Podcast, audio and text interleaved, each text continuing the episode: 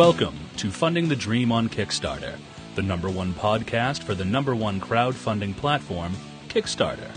Now, here's your host, Richard Bliss. Welcome to the show. You're listening to episode 228. I'm Richard Bliss, the host, and we have a great show for you today. It's going to be the topic of why those Magic the Gathering players are great play testers to absolutely break your game. But before we go to my guest, a word from our sponsor. As a sponsor of Funding the Dream on Kickstarter, we are thrilled to announce that your host, Richard Bliss, will be speaking at Good Crowd 14, the social enterprise and crowdfunding conference at Snowbird, Utah, on September 26th. Register today at 30% off the early registration price at the exclusive Funding the Dream registration page, secfc.co forward slash dream. My guest today is someone who I have uh, known for a little while, um, mainly because of the complexity and the nature of what they've been doing. And I, I found it intriguing because it's beyond my scope. And I thought it would be a great opportunity to bring him on to talk about what he's doing because I think a lot of you who are listening are probably intrigued as well by the creation of complex card games, how you play test them, set them up, organize them, build out that whole process. And uh, I thought, you know, let's have somebody on and talk about it. So my guest is Larry Lemke. Larry, thank you for joining me on the show. Oh, it's no problem. Thanks for having me. It's a pleasure. Larry, you have uh, you're known out on the internet. People can find you spellforgegames.com. Is that right? Yep, that's correct. Yeah. And so um, let's just a little bit of background. You're uh, you're based out of Louisville, Kentucky. Yep. Uh, you uh, you do internet marketing as a business. You, I, I, think you told me that you're a fitness coach. Yeah. Uh, doing some work there, uh, and and we had an interesting conversation, didn't we? Uh, talking about you're the one that shared it with me. Um, you have an interesting tattoo. so it's one thing to go to the gym and see all these guys beefed up, and they got Semper Fi, and they got and the barbed right, wire and stuff like that. Right, yeah. and and, and you've got something quite quite interesting that that maybe doesn't start common conversations with a bunch of bodybuilders. What is that? Yeah, uh, I actually have a beholder, the the 30th anniversary D and D, the Todd Lockwood piece. Uh, the beholder sitting at the table with the the illithid and the vampire drinking a drinking a beer. Um, yeah, I've got that tattooed. It's uh, it definitely gets a lot of attention at Gen Con though. I so and where do you have that on your? Is that on your shoulder? Uh, it's on my right arm, so Oh, right around my uh, sleeve. Yeah, I'll have to. I'll send you a picture. so Oh, that'll be fun. So yeah, I bet you at Gen Con you get a lot of attention. Oh, I get stopped constantly. Yeah, and in the uh, gym, nice. does anybody say anything? no one even bats an eye. You know, occasionally I'll be walking down the street and someone will notice it, but yeah, that's that's about it. Not a lot of D and D guys uh, lifting weights. no, not too many. You know, I, I know I mentioned uh, you know about gamification and, and weightlifting and how you know younger guys are starting to take to, to lifting weights and, and fitness because it's you know it's a way to gamify you know your life. You know, you're always going in and you're always lifting weight, and every time you're going in, you're lifting something more than you had before. You you added five pounds, or you're doing an extra rep, and um, you know it's kind of like leveling up in real life. It's it's really rewarding to see that. Well, I know that we're starting to see that with wearable tech like Fitbits and Mm-hmm. Nike Fuels and apps that are on the phone, like a, a Habit RPG. I think was one app that I've been playing around with. It's actually Mm-hmm. an RPG game of your habits. Yeah. And so that's uh, that is that's really interesting that you make that observation that that fitness is becoming a game. Yeah. Well, it's a way to look at it where it's not, you know, a chore. It's more of a, you know, something you can do, a, a cool activity, and, and it's really rewarding. Well, I'm just too old for it to ever be anything but a chore. So, unless it's a real game, and I think I, told, I shared with you, I play basketball. Unless I'm, you know, running up and down the court, and my Fitbit tells me I do five or six miles uh, on the basketball court on Saturday mornings. So, it's, I mean, it's not like I'm It's not. better than anything. Yeah. Yeah, it's not like I'm slouching, but uh, not- that weight room is just like, nah, I'm, I'm not going in there. The, the, those weights are heavy, man. They are, and they and people pick them up, like, and then put them back down, and then pick them up. What are they doing? I know. That's what. That's all they do. Yeah. That's all they do. So, well, that's kind of fun. Now, you also are a game designer, and one of the reasons that uh, I wanted to have you on the show was because you live in an area um, that is heavily influenced. Well, let's see. Maybe I don't want to overspeak, but a lot of uh, Magic the Gathering. Yeah, there's. I live kind of central, um, central. You know, where Louisville's very close to you know a lot of the major cities, Atlanta, Chicago, you know, Cincinnati. Um, so it's easy to travel, and there's uh, several you know state champions that live in the Louisville area. State uh, state champions for, as for Magic the Gathering. Magic yeah, the Gathering state champions. And this is something that you and I talked about is that Magic the Gathering has kind of transcended it.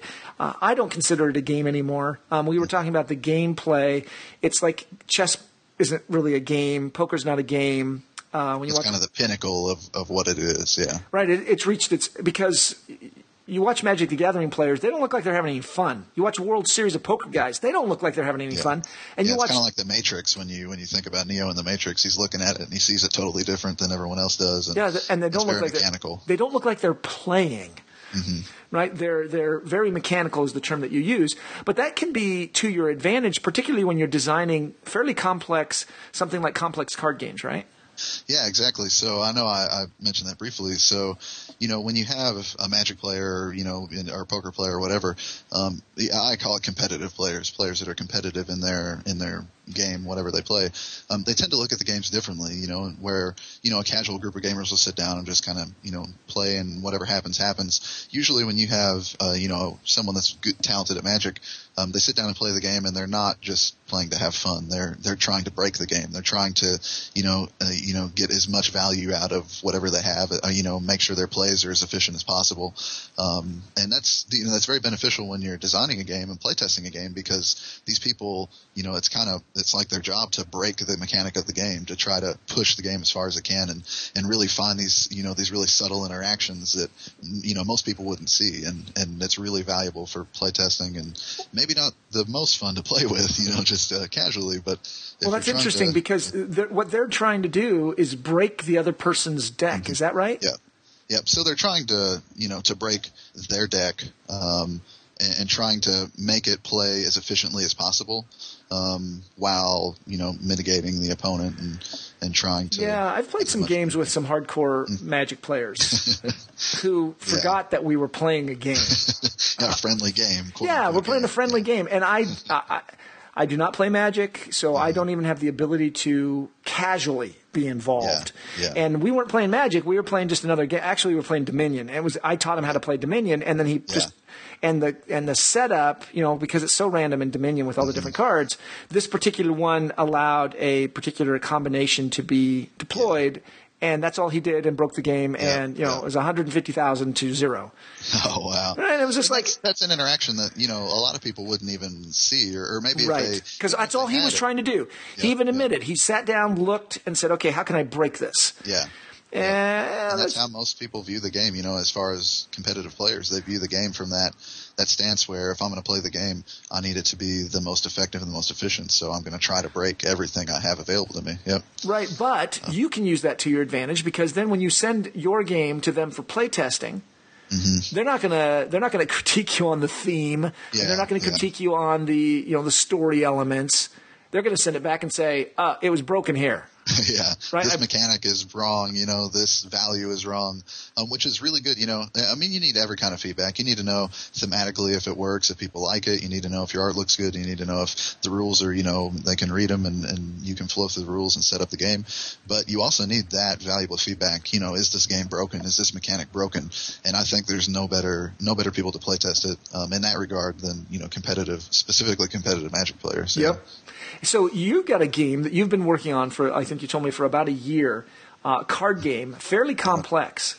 Yeah, it's uh. So the name of the game is Foe Hunters, and it's uh. I've been I've been calling it a um, fantasy co-op adventure deck building game. Right. Um, and it's kind of uh, it's kind of like a mix between like Sentinels in the Multiverse and like a like the DC deck building game. I don't know if you ever played that, but uh, basically um, you have several classes. Um, you know, the players take the role of, of one of these classes, and then they're all collectively um, fighting the you know one of the foes. And there's four foes in the game and twelve heroes in the game right now.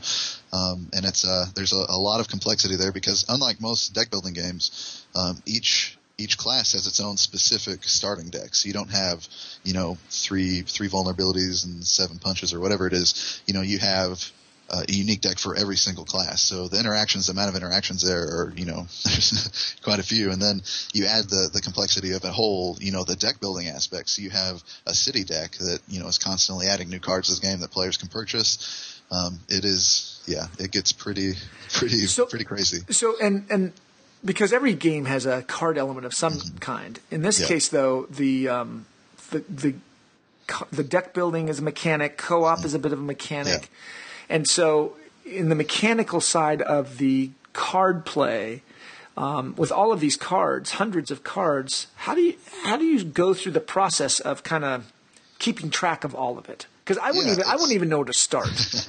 it uh, it definitely was a challenge at first. I know you know you mentioned that you have you know different different layers of card games, and you know every game, even you know almost any board game, at all has has some kind of card element. But usually the card will be you know get two wood or or move one space or whatever. It's very easy, very concise. Um, but as you start adding these elements where all right you know target player gets one wood just that change where you're targeting someone completely changes you know the dynamic of the game um, and now as you add complexity levels like that you know, where cards can interact with other players or interact with other cards in play. Um, that adds a lot of a lot of headache and, and mechanical issues. So, you know, originally when I started developing the game, um, right now it has uh, 404 cards in it, so it's uh, it's pretty heavy when it comes to the cards. And you know, I started off with a Google uh, uh, like a Google Docs spreadsheet, um, and each cell was its own card. You know, I'd have the name, you know, the text for the card, uh, the type for the card, and uh, you know, that's how I kind of kept track of it uh, and then you, would you would you print out that Yep, cell? So I'd, I'd print out uh, sheets of cells and just uh, cut them out and put them in sleeved uh, sleeved magic cards, and we would just play test that way. And it was, uh, you know, it's not, obviously not the prettiest thing, but it's definitely a way that someone can design a game with 100 cards and start playtesting. Because I think, you know, a lot of people think you can't start playtesting a card game until you have, you know, cards, you know, but that's a very easy way. It's it's easier than writing each you know piece on an index card and then shuffling it up. So um, it's definitely a way to get there. And then I've actually shifted. Uh, you know, after that, um, I found a, a program that worked very well for me. Uh, the name of the program is Magic Set Editor. Uh, so let me just Magic Set Editor. So S E T Magic Set Editor. What and is it Yep. uh, online? Is it software you Um, download? Yeah, you can find it. It's it's freeware online. Uh, I think it's at uh, magicseteditor.sourceforge.net. Um, I'll send you a link at some point, but uh, yeah, it's it's free to download, free to use, um, and basically it it's kind of like um, like man, I'm I'm losing the name, like a Adobe Publisher kind of, or something like that. You know, when you use to publish PDFs, it Sure. basically has a template, and there's areas of the template that are you know you can edit and modify. Um, so I actually made my own custom template for the game, uh, which you probably need a little coding knowledge to do. But there's you know hundreds of free templates out there that you can find um, that'll have different you know spots on the card editable, and and basically it'll have a picture of your card, and you can edit you know the elements inside the card actually you know on the card image. Then you have your database of cards, and the cool thing about the the program, besides the fact that it's free and well supported, is that you know you can sort um, by any any element. So let's say you have you know let's say you have a card. Um, in my game, for instance, I have names, types, uh, class, you know, cost, um, stuff like that. So I could apply these tags to the cards and say, all right, I want to see all the cards that cost, you know, two experience. Well, I can filter that by, by that variable and see, you know, here's all the cards, um, that cost us experience. Now let's say I need to edit them or, or find a card quickly. Um, you know, it's really, really good like that. Um, it's been, and that's been what and that's what allowed you then. How did you did you have to just start over? Is that import feature to So import? no, no, it's uh, You had to yeah. start people over. ask me what's taken me the most time, and the most time has been, you know, importing cards from a spreadsheet into that program, and then from that program into, you know, their specific Photoshop files, and it's uh, that's been a lot of the time. So yeah, I had to manually uh, input every single card from my document into into Magic Set Editor, and then, you know, once you get them in there, though, once you know, as you play test and make notes, you can go right into the program, quickly find the card, uh, and make your revisions there and export. Uh, Magic Set Editor lets you export uh, either in bulk by uh, by the name of the of the card, um, or you can just export single cards. Um, you can export them as JPEGs, or uh, you can actually export several files as an HTML file, HTML file, and then upload those, and you can view them online. And um, yeah, it's it's pretty robust for what it is, and it's it's just invaluable for people that are trying to design you know card games like that. Magic Set Editor. Mm-hmm. You know, it's fascinating the impact that Magic has had um, as it permeates. Because you're talking about from a playtesting standpoint. You know, go find your Magic friends, have them playtest Yep. your card game. Um, you know, and most of them won't even care about the artwork, right? They'll just Mm-hmm. they'll just you know break it for you. Uh, the, the online tools, online printing, um, just the ability, and then the the groups that are out there, the support groups, to be able to talk to uh, other people. It's just a fascinating how much change has happened over the last couple of years with the implementation of Kickstarter, with so many games that are out there that are having success out there.